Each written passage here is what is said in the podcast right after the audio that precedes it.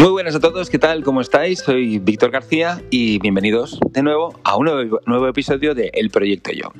Hoy por fin vamos a profundizar un poquito más en, en el tema del eneagrama. Y hoy va, nos va a acompañar una persona que está muy puesta en el tema del eneagrama, que no quiere que le llame que experta en el tema, pero sobre todo es una persona que lo ha experimentado, se ha reconocido eh, cuando lo descubrió y, y que menos que una persona que, que lo tiene muy presente y que sabe bastante sobre el tema del eneagrama, como es Montse, que la tenemos con nosotros. Muy buenas, ¿cómo estás? Buenas noches, encantada de estar aquí. Bueno, el placer es mío. Bueno, de hecho, a ver, eh, la verdad es que hoy vamos a tener un programa un poquito bastante más extenso de lo normal porque tenemos que hablar de muchísimas cosas y, y bueno, y vamos a hablar hoy puntualmente de los dos, dos eneatipos principales, bueno, los primeros, el uno y el dos. Eh, yo invito a todas las personas que nos estén bien escuchando en este momento, que nos escuchen atentamente, sobre todo para ver, eh, tanto en este episodio como en, lo, en los que van a venir, a ver si se, se pueden identificar, sentirse identificados en cada uno de estos eneatipos y cómo podemos Eh, quizás en, de alguna o de otra manera eh, poder ver cuáles son nuestras luces y nuestras sombras para poder potenciar nuestro crecimiento y saber cómo, cómo poder solucionar quizás esas pequeñas crisis que en un momento dado podemos tener.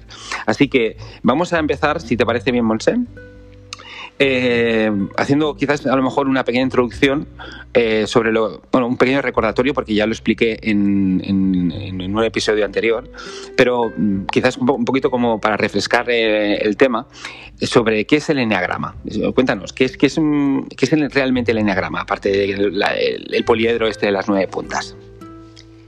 Pues el eneagrama es una herramienta de autoconocimiento que describe a grandes rasgos los nueve tipos de personalidad que existen para conocer nuestro lado oscuro y nuestra, nuestro lado luminoso. Es como, dicho de otra manera, como un mapa de personalidad y nos sirve para conocer nuestro interior. Entonces nacimos con, con, con esas condiciones, así, de forma innata, por lo visto. Sí, de forma innata, como tú dices, nacimos, na, nacemos con, en, con un tipo de personalidad, con un modelo mental o esqueleto psicológico, dicho de otra manera, de la misma manera pues que nacemos con una biología, con un, pues puede ser con tener los ojos negros, eh, tener el cabello rubio, tener una silueta más fina o y de y eso y con eso nacemos desde que nacemos.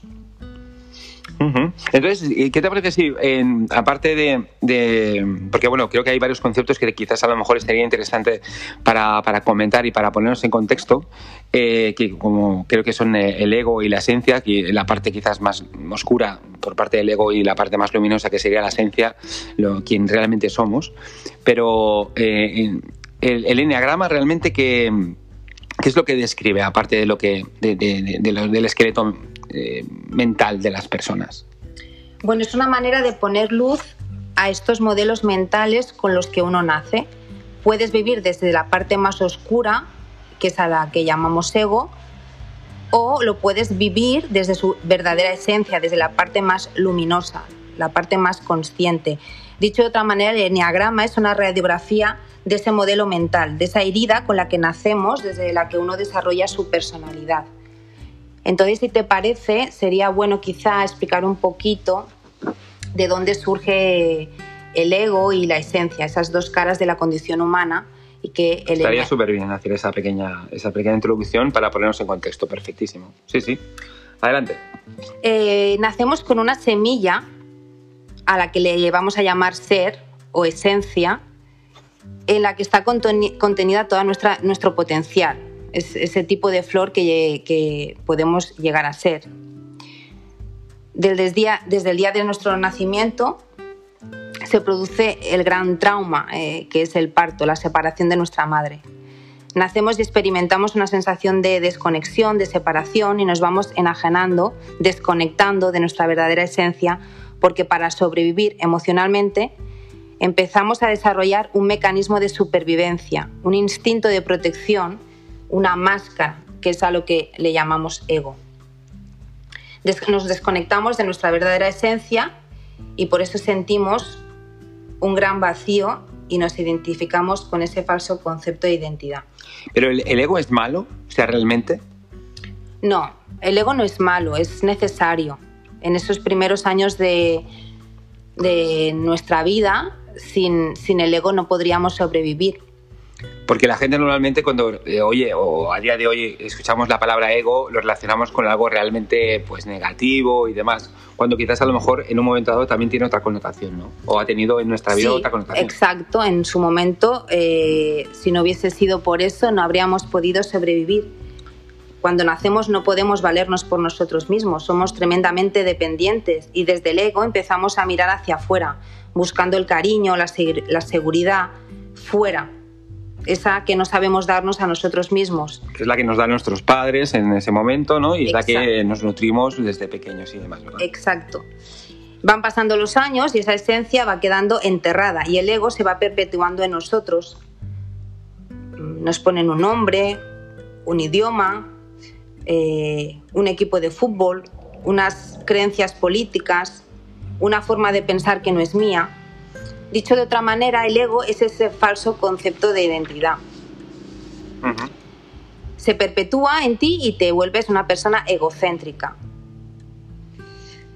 Y el origen de nuestros problemas es ese. Uh-huh. ¿Y la esencia qué sería entonces? Pues...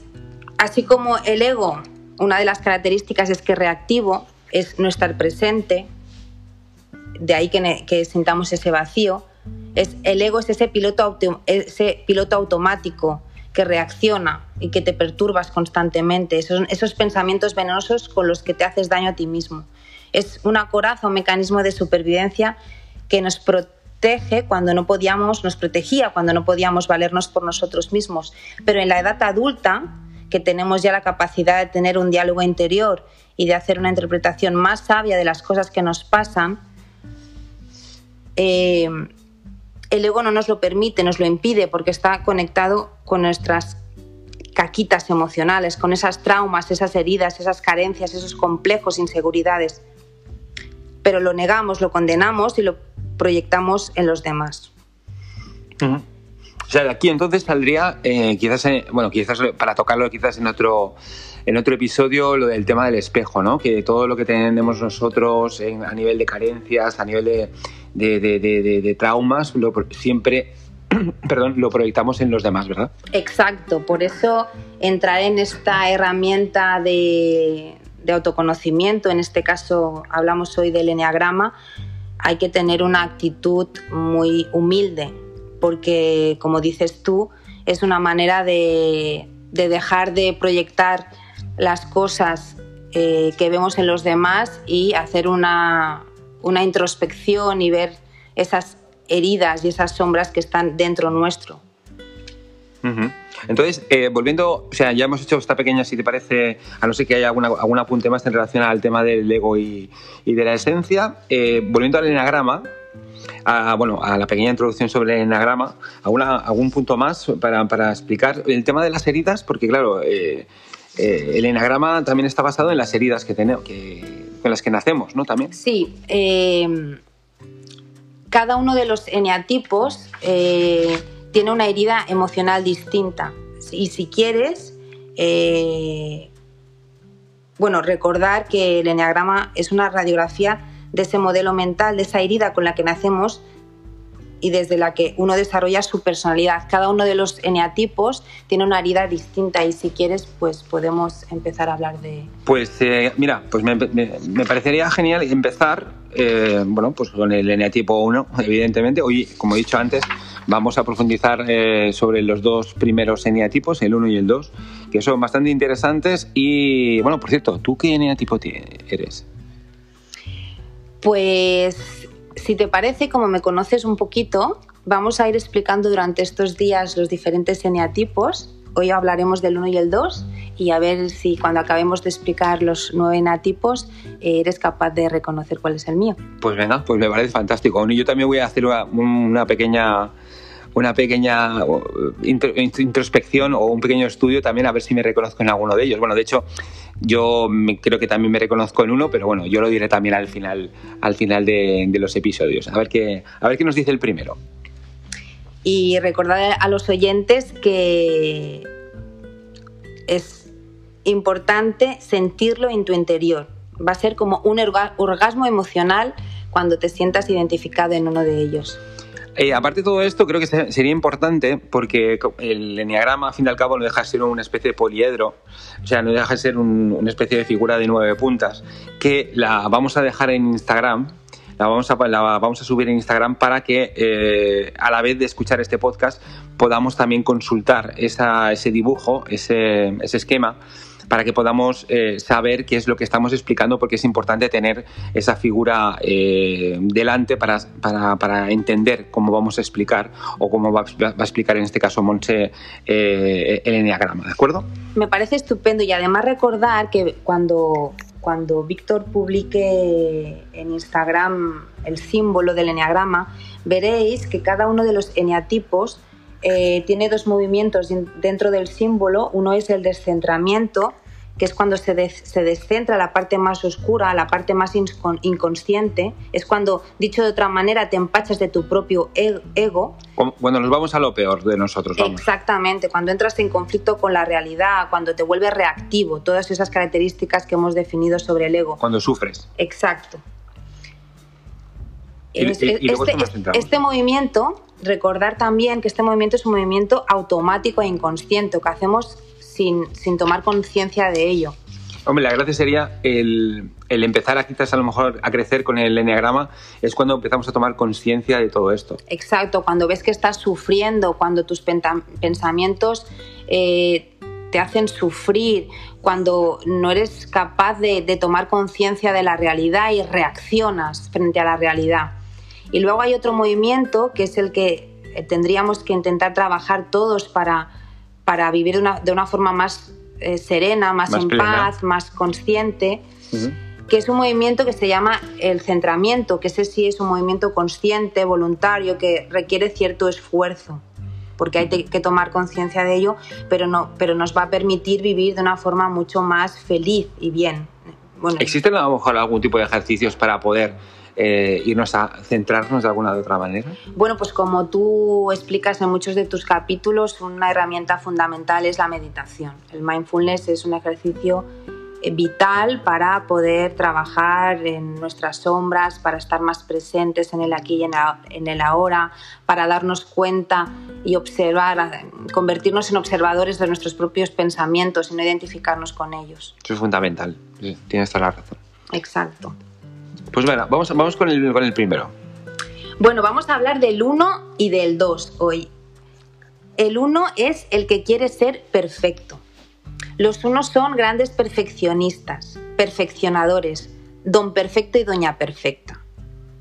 Pero ¿qué, qué hay detrás de ese perfeccionismo? Os preguntaréis los que nos estáis escuchando.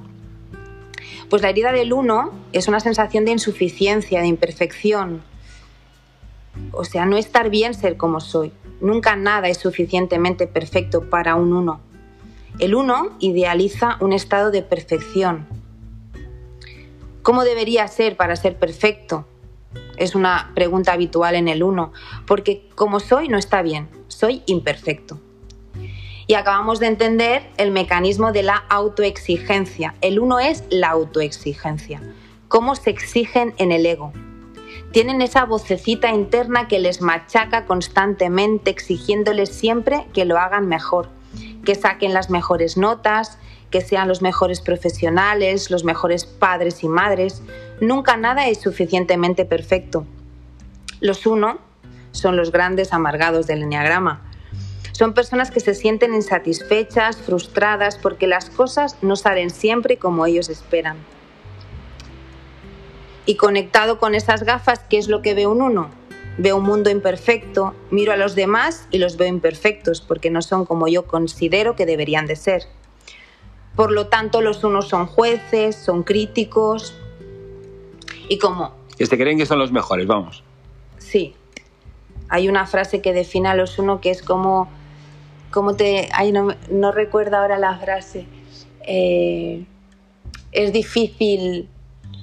¿Cómo, cómo...? Bueno, luego, luego cuando te acuerdas me la, me la cuentas, porque claro, sí. Tenemos tanta información para decir que... Sí, luego te la recuerdo que ahora me ahora queda... Ahora cuando, cuando, cuando te vengas a la cabeza, sin problema, sí. No te preocupes. Bueno, a los unos les cuesta mucho trabajar en equipo porque, claro, se consideran los mejores y siendo el mejor, ¿cómo van a poder, cómo van a poder trabajar en equipo?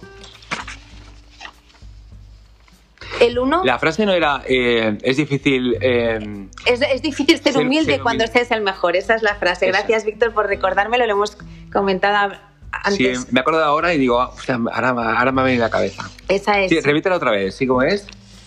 Eh, es difícil ser humilde cuando se es el mejor. Toma ya, así, así, así es el uno, claro que sí. Siempre tienen la razón, es adicto a, a dar su opinión, pecan de muchísima prepotencia. Un soberbio. Sí, los uno, eh, debido a esa superexigencia, acaban calcinados por la ira. Los uno pueden hacer mucho daño con sus palabras. Ojito con la boquita de los uno. Tienen que demostrar que lo saben todo. Los uno pueden ser grandes argumentadores. A los uno les cuesta aceptar que las cosas son como son porque no se aceptan a ellos tal y como son. Están constantemente, están, estamos constantemente, he dado ahí un, una pistilla, ¿no? Una pistilla, en esa carrera enfermiza de querer ser mucho mejor. La clave no es ser mejor, sino aceptarte tal como eres. Y en ese estado de hiperexigencia se acaban descentrando, aquí va este movimiento del que hablábamos antes, de, del descentramiento, a otro eneatipo. En este caso, el uno se descentra al cuatro, donde se conectan con la melancolía. Nadie me entiende. La, o sea, estos, estas características son las características del cuatro, de la parte oscura del cuatro. De la parte oscura del cuatro, exacto. Cuando veamos el cuatro veremos su parte esencial y su parte egoica. ¿Qué es esta? Exacto. Y el uno, en este caso, como el movimiento es el, de, el descentramiento, lo hace en la parte egoica del cuatro. Esto es lo que recomiendo que eh, cuando estemos escuchando, o oh, si sois tan amables eh, de ver este, este poliedro, el, la, lo que vamos a subir en, en Instagram, o que incluso lo podéis ver en Google sin ningún problema, podéis ver que eh, las características de cada uno dentro de ese poliedro, y veréis que la parte en la que se descentra el cuatro, pues es esta la que estamos comentando ahora con Montse. Así es. Y el viaje del uno, para no hacerlo muy extenso, en extenso, empieza con limpiar esas gafas y pasar del ego a la esencia. Y esto lo hace cuando conecta con la serenidad, que es la cualidad esencial del uno. Por un momento dice, basta de querer cambiar el mundo, de querer cambiar a los demás, de querer cambiarme a mí y exigirme esa severa perfección que nunca alcanzaré. Y empiezo a coger toda esa disciplina, toda esa organización que tienen los uno para aceptarme a mí mismo tal como soy.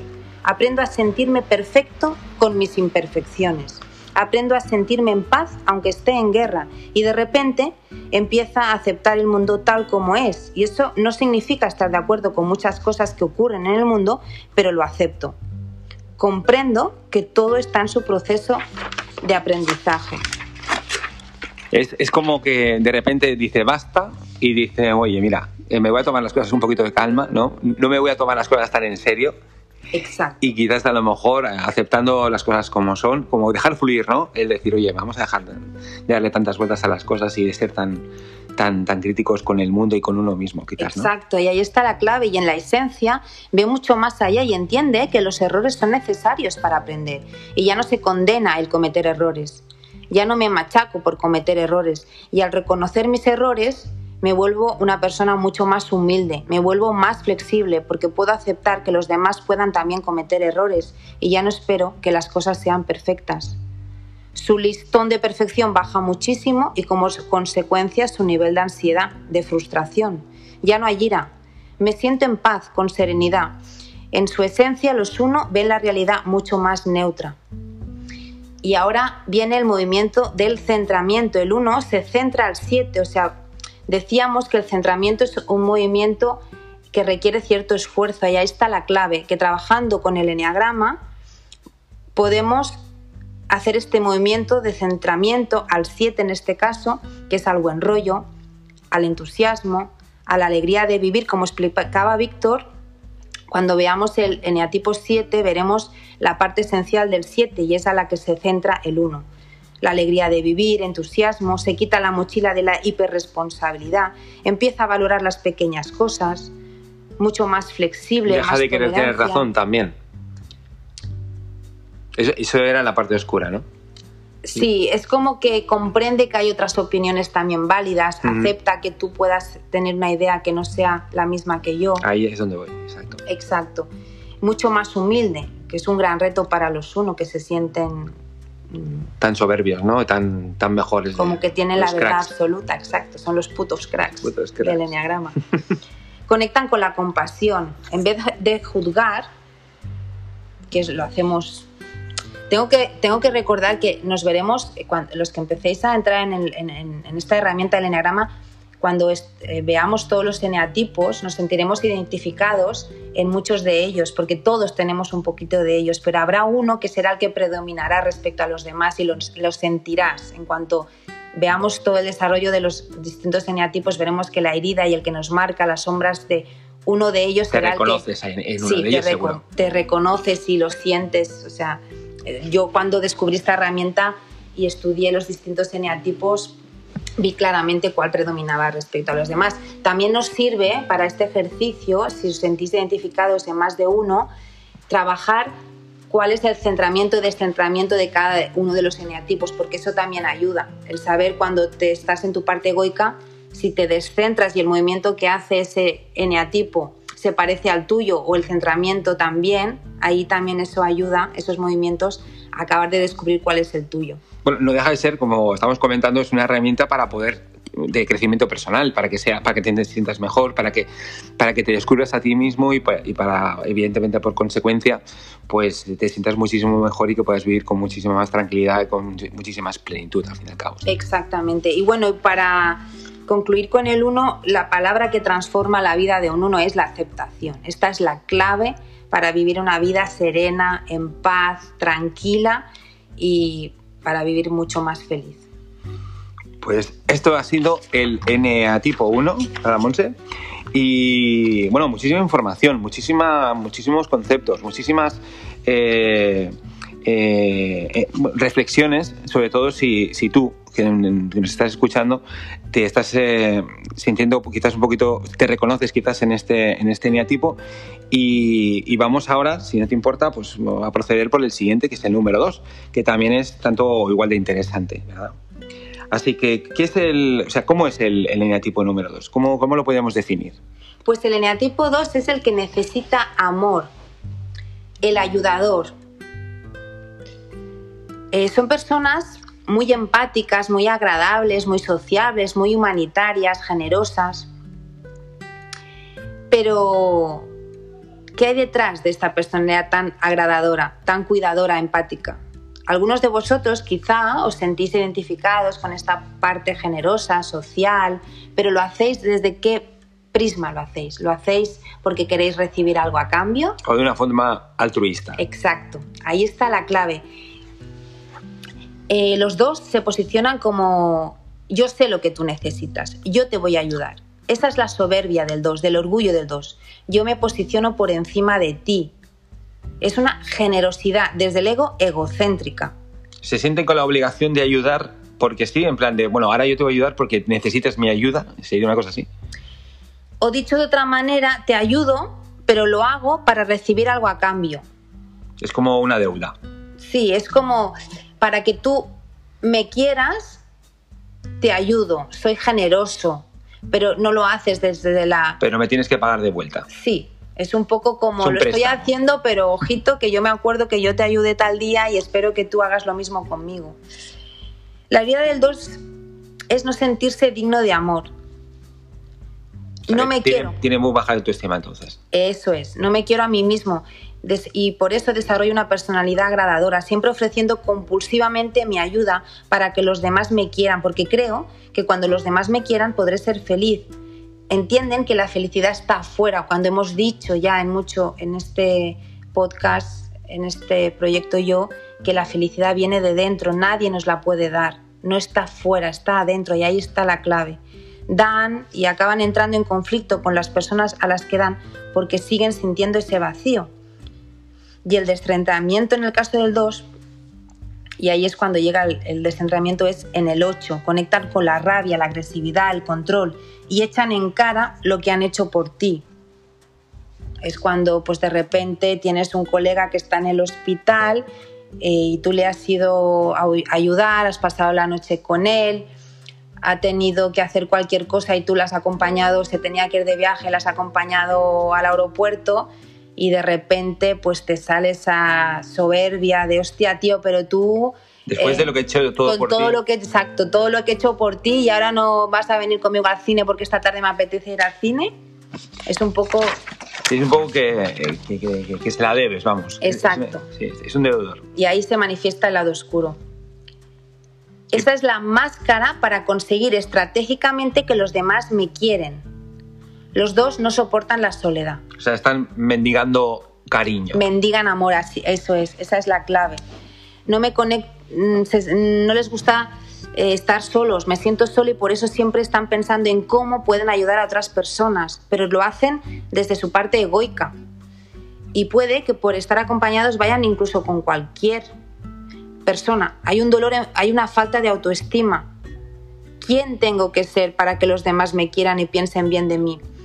El dos cree que yo hago feliz a los demás y los demás deben hacerme feliz, pero solo podemos ser cómplices de la felicidad de los demás. Claro que sí, estar con gente buena que nos dé cariño eh, eh, se convierten en cómplices de nuestra felicidad, pero... Repetimos, la felicidad está siempre dentro de nosotros mismos. Estos son los que normalmente eh, tienen, suelen, suelen atraer a este tipo de, de perfiles que, que, que, bueno, que tienen problemas, que son quizás un poquito más problemáticos y tal, y se sienten con la obligación de, de atenderles, de, de quizás de ayudarles, de sacarles de, de según qué problemas quizás han. Pues poner un ejemplo... Es muy habitual, en este caso, en los doses... A los que, alcohólicos, y, sí, por ejemplo. ¿eh? Por sí, ejemplo. Son tan dependientes emocionalmente que están con cualquiera y con esa necesidad de ayudar, de ayudadores, salvadores, pues sí, es muy, muy típico una relación en la que la otra persona pues, sea por, adicta a las drogas, tenga conflictos, sea una persona conflictiva... Sí, con este, este tipo de personas dependientes, ¿no? Exacto. Que, por cierto, hablando de dependencia y demás, en próximos episodios hablaremos de la dependencia y de la codependencia, eh, que también es muy interesante. Eh, entonces, este tipo, como comentábamos, este tipo de personas son bastante dependientes, eh, bueno, están buscando o atraen este tipo de, de perfiles dependientes, con problemas, quizás hasta... Eh, pues no sé, con, con, con problemáticos a nivel de personalidad incluso. Sí, así es, sí, sí. Eh, a veces este, eh, eh, las personas que se identifiquen con el dos pueden generar mucho rechazo porque son personas muy atosigadoras, siempre están encima de los hijos, los amigos... Sobreprotectoras quizás. Sí, son como tremendamente dependientes. Creen que los demás necesitan de mí, que los demás dependen de mí, pero no es verdad. Crean relaciones de dependencia. Atraen gente muy necesitada, que es lo que comentabas tú ahora. Antes. Uh-huh. Exacto. Eh, y al cambiar de paradigma, a través del autoconocimiento, con un cambio de actitud, transforman la soberbia, que es el defecto de los doses, en humildad. Su punto de inflexión pasa por, por, por reconocer que antes de ocuparse de los otros y ayudar a los demás, empiezan a ayudarte a ti. Tienes que ayudarte a ti mismo. Empiezan a priorizarse, a quererse, empiezan a amarse. Y se centran al cuatro, a la esencia del cuatro, que es el autoconocimiento, la introspección, la creatividad. Tienen que aprender a estar solos. Les conviene la soledad, descubrir sus hobbies, hacer cosas creativas. Empiezan a dar un paseo solo. Recomiendo a los que os sintáis identificados con el dos aprender a, a cenar solos, a...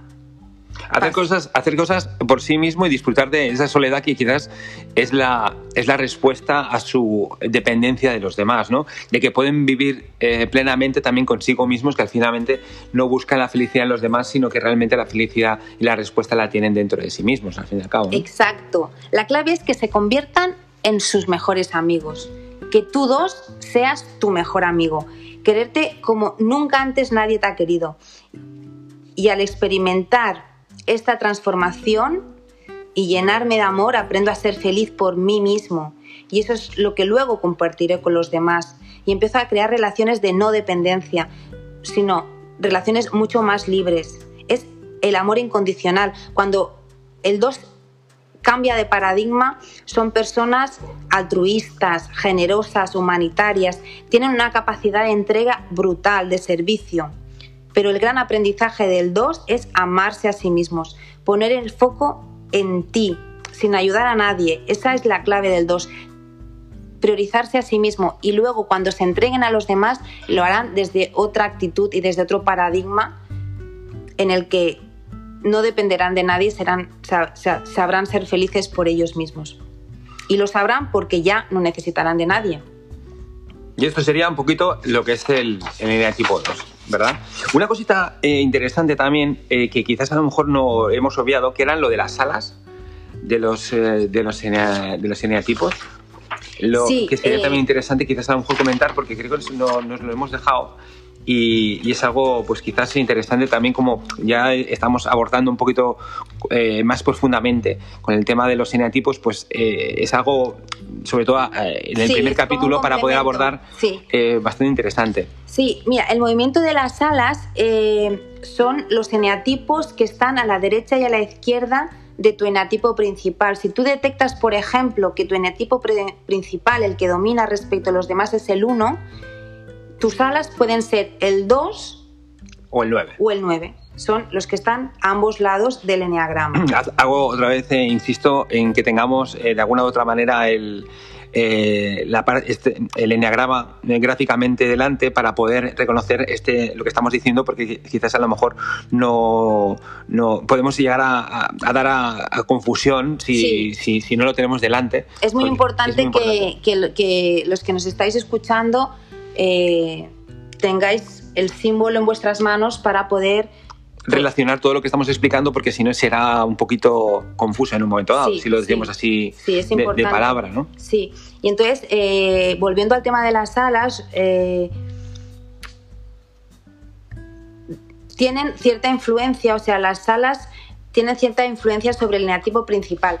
Es como, por ejemplo, si tenemos un vaso de agua y le ponemos un poquito de jugo de limón, pues esa agua tendrá como un sabor a limón. O si le ponemos un poquito de naranja, pues será agua con sabor a naranja. Pues es un poquito como que ayuda a completar la psicología del uno. En el caso del uno, y en el caso del dos, pues sería... El dos pues tendría el uno o el tres, podría ser... Normalmente las alas hay una que domina más respecto a la otra. Normalmente, hay gente que no acaba de identificar si es una más que la otra. Yo en mi caso tengo un eneatipo principal y tengo un ala que domina respecto y a la hablando otra. Hablando de, de, de, de las alas y la relación que tienen unos al lado de los otros, eh, el, el ocho, el nueve y el uno eran... Son los viscerales, son del eneagrama. Sí. El eneagrama eh, también se puede... reflejar en, en, en exacto en, en los viscerales, los racionales y emocionales. Como tú decías, el ocho, nueve y uno son los viscerales del, del eneagrama, el dos, tres y cuatro son los emocionales y el cinco, seis, siete son los racionales del, del eneagrama.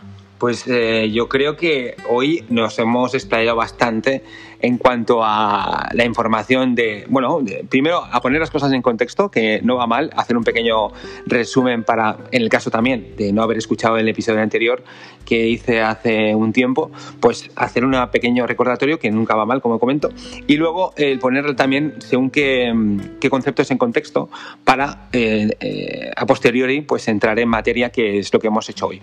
Eh, hoy hemos hecho el, el eneatipo uno, el eneatipo dos, hemos puesto cositas en contexto, y en el, los próximos episodios también haré, iremos de dos en dos pues comentando cada uno de ellos para ver si eh, vosotros eh, que nos estáis escuchando pues eh, os vais sintiendo reflejados y que podamos utilizar esta herramienta para poder eh, reconocernos y sobre todo trabajar con nosotros mismos para poder eh, crecer de forma positiva.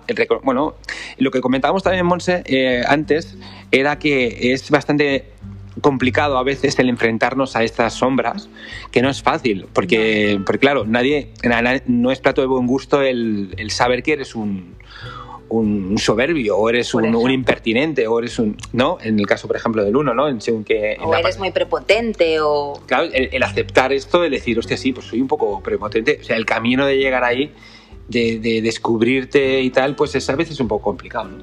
Sí, lo es. Yo creo que...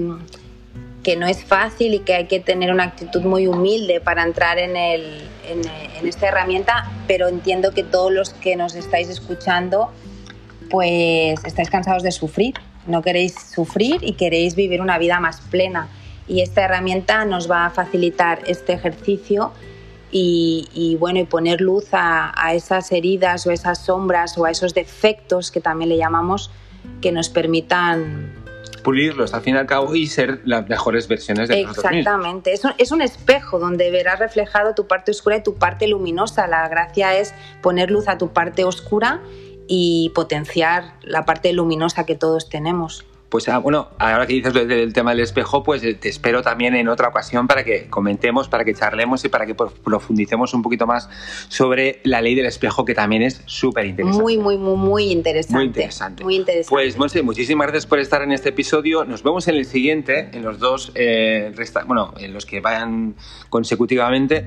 Y eh, bueno, darte las gracias por estar con nosotros. Espero que a todos los oyentes les haya gustado eh, todo lo que nos ha explicado Montse y to- eh, el episodio de hoy, y nos vemos en la siguiente entrega. Muchísimas gracias, Montse, por cierto. Muchas gracias a ti y a todos los que nos escucháis, y si alguno de vosotros ya empieza a identificar que puede ser uno de los dos eneatipos que hemos explicado hoy, pues nos encantaría que nos lo pudierais. Sí, la verdad es que sí, que nos pudieses comunicar en el supuesto caso que quisieses más, bueno, pues eh, saber algo, mía, algo más, comentar cositas, pues lo que comento siempre al final de los episodios, pues os podéis poner en contacto eh, a través de mail para comentaros vuestras cosas, para quizás a lo mejor para proponer temas, para saber un poquito más de vosotros en el proyecto yo arroba gmail punto com, eh, a través del canal de Telegram, eh, que es eh, el proyecto yo. Simplemente nos buscáis eh, por el buscador de Telegram y ahí está nuestro, nuestro grupo, y evidentemente, como he comentado antes, a través de, de la plataforma Instagram, a través de las redes sociales, eh, donde también pues evidentemente pues ahí vamos colgando y vamos actualizando pues todo lo que vamos haciendo, todos los podcasts que vamos colgando y eh, conti- contenido contenido extra que también quizás puede ser eh, interesante para todos los oyentes y todos los seguidores que tenemos. Muchísimas gracias por estar ahí, muchísimas gracias por acompañarnos en este episodio tan interesante, y nos vemos en la próxima entrega del Proyecto Yo. Muchísimas gracias. Hasta, hasta el siguiente capítulo.